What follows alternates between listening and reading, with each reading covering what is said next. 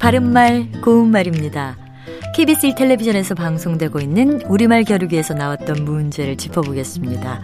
오늘은 제시되는 뜻풀이에 해당하는 표현을 맞히는 문제입니다. 고유어 명사고요. 아주 구석지고 으슥한 길을 뜻하는 3절로 된 표현은 무엇일까요? 출연자의 답에 골목길, 오솔길, 외진길, 후밋길 등 여러 가지가 있었는데요. 이 중에서 정답은 사이시옷이 있는 후밋길입니다.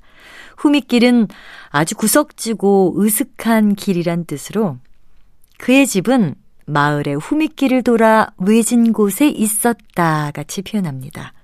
후밋길은 후미지다란 형용사와 관련이 있습니다.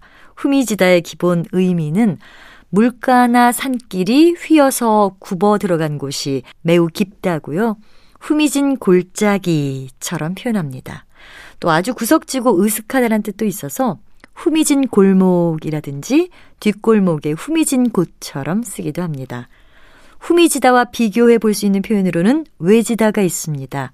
외지다는 외 따로 떨어져 있어서 으슥하고 후미지다인데요. 보통 외진 길, 외진 마을과 같은 표현으로 많이 사용합니다. 출연자의 답에도 외진 길이 있었는데요. 외진 길은 한 단어가 아니고요. 외진과 길을 띄어서 쓴다는 점에도 유의해야겠습니다. 바른말 고운말 아나운서 변희영이었습니다.